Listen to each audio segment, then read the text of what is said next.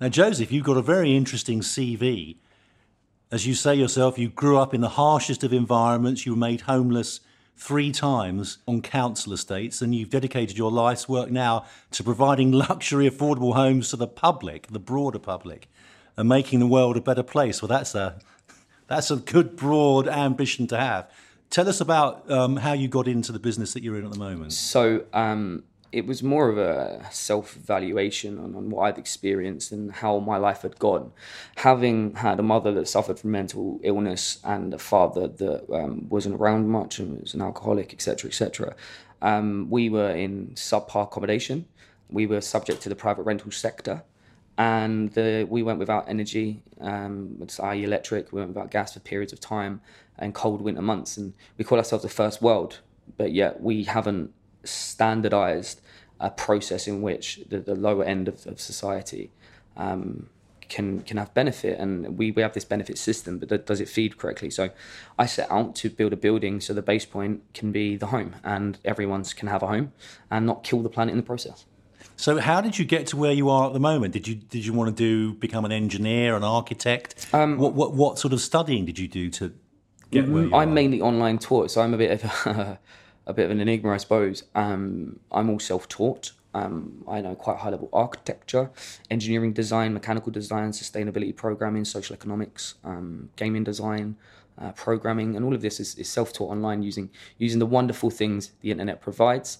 Um, and now we've stepped into thermodynamics and looking at store air storage and, and new, new, energy processes. Um, and I've developed a number of IP and patents um, that are pending and in process at the moment around energy construction and intelligent technology. So, what do you think advanced manufacturing techniques have got to offer the building industry at the moment? Because there's an enormous amount of enthusiasm at the high end, the people who are in the business, and we hear a lot of positive talk. But when it actually comes to delivery, we don't see much on the ground yet. Why is that? Um, there's a lot of hoops to jump through. Um, there's a lot of process. Having had negative issues with MMC in the past as a country, um, and also, you know, when I did visit the Jiangsu province, I think there's a lot to be taken from the Chinese methods, and they failed a number of times to to, to have a long-term sustainable building. And so I think it's the it's the impression of products in the market and the quality control of said market, and also you know making sure that these quality products aren't hidden from the market, as we know that some large organisations have done in the past. Why would they want to hide them from the market? Maximize yields. Um, most things, the realistic view is, is that most development programs um, are, you know, whether it's big, you know, whoever it is in this industry, you know, the big developers and, and partners. Some of them are great and innovating, and some of them um, are there for the shareholders. And that is, a, you know, that's business. That's business 101. That's economics. And but the economics is affordability, scalability, and that's what maximizing the profit is. What Etopia does, we look at other dynamics. So we have the environmental dynamics. Economics is great. You have to have scalability and affordability, but we're also looking at the environmental factors and the social inter- the social integration um, as well as the sustainability. Um, and I think that's that's going to be the that's going to be the step change is those other factored integration. But how can you sell this vision to the the Persimmons, the Taylor Wimpeys, and the Berkeleys of this world? I think the people have to demand it. Um, we still live in boxes that have been built the same way traditionally that they have for the last hundred years. But yeah, we've got an iPhone that allows us to communicate across the world. I think it's I think the time for people to want sustainable development, um, for people to want technology integrated in the core of their home, um, and for people to want open, flexible spaces, but also things that are affordable that people can af- can afford.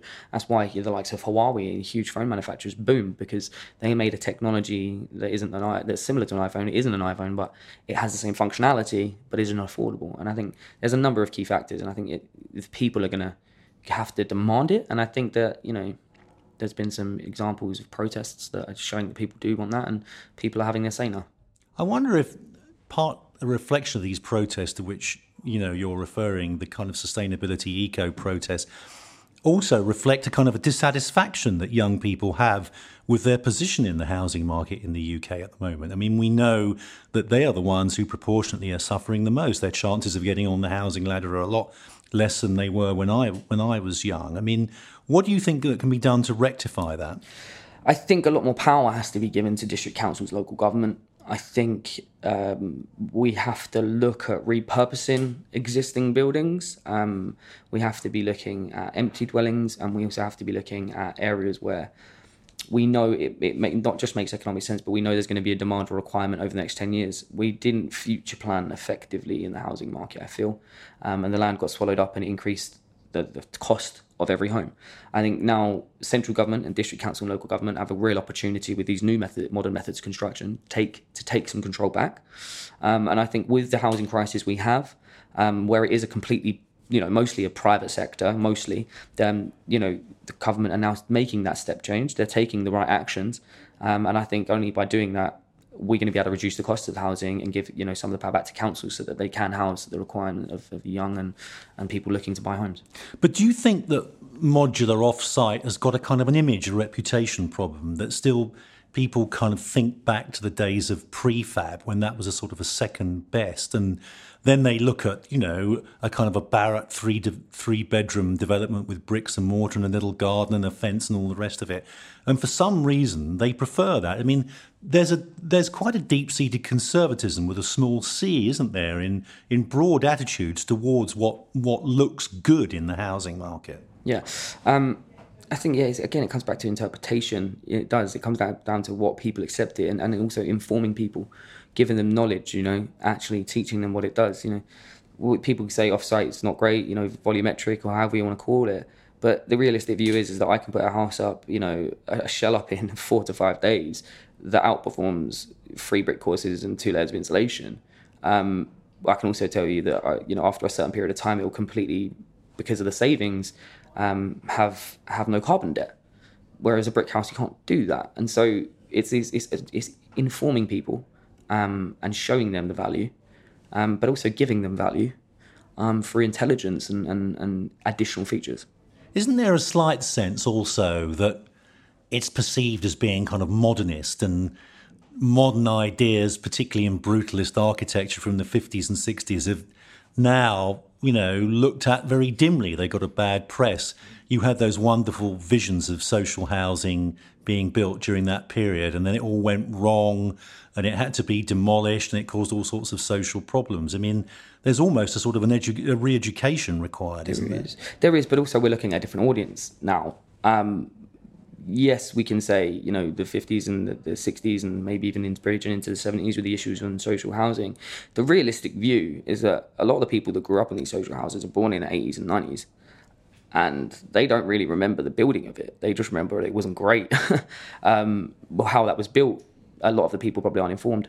And I think now we have an opportunity to to reintroduce a new method and a new marketing process and and show them actually it's not negative you know uh, the younger audiences and if we ingrain that into you know the 70s 80s and 90s people born in that in those years um, they will be able to re-educate the, the future generations on these new technologies. So you think that people are going to have to get used to sort of smaller, more compact things like they do, for example, in the developing world, in India, for example, or, or actually in, in, in Japan? Um, I'd say I'd say the space that you use fundamentally is it being used effectively. Um, there are systems out there at the moment. Um, one system that we, we, had a discussion with um, that allows the living space to be entirely more versatile. Um, if you go to any IKEA store, you can see that they've maximized the living space. So actually, less is sometimes more if if planned effectively. And I think that's a responsibility that we have as well, is to ensure that we're maximizing the space usage, but without losing too much space in in the footprint of the building. So you're an optimist in the long run, though, are you? You think this is a problem that we can actually resolve? I know it's a problem we can resolve, and you know, having just come back from the Global Housing Technology Challenge in India, I fly to Namibia to build a shanty town replacement. It's going to be the first intelligent, energy positive, smart shanty replacement building uh, in, in, Africa. Um, we are implementing that now, and it is now hopefully that the industry will recognise it, and hopefully they'll follow suit because it takes more than one company um, and one person to, to, to redefine a global housing crisis.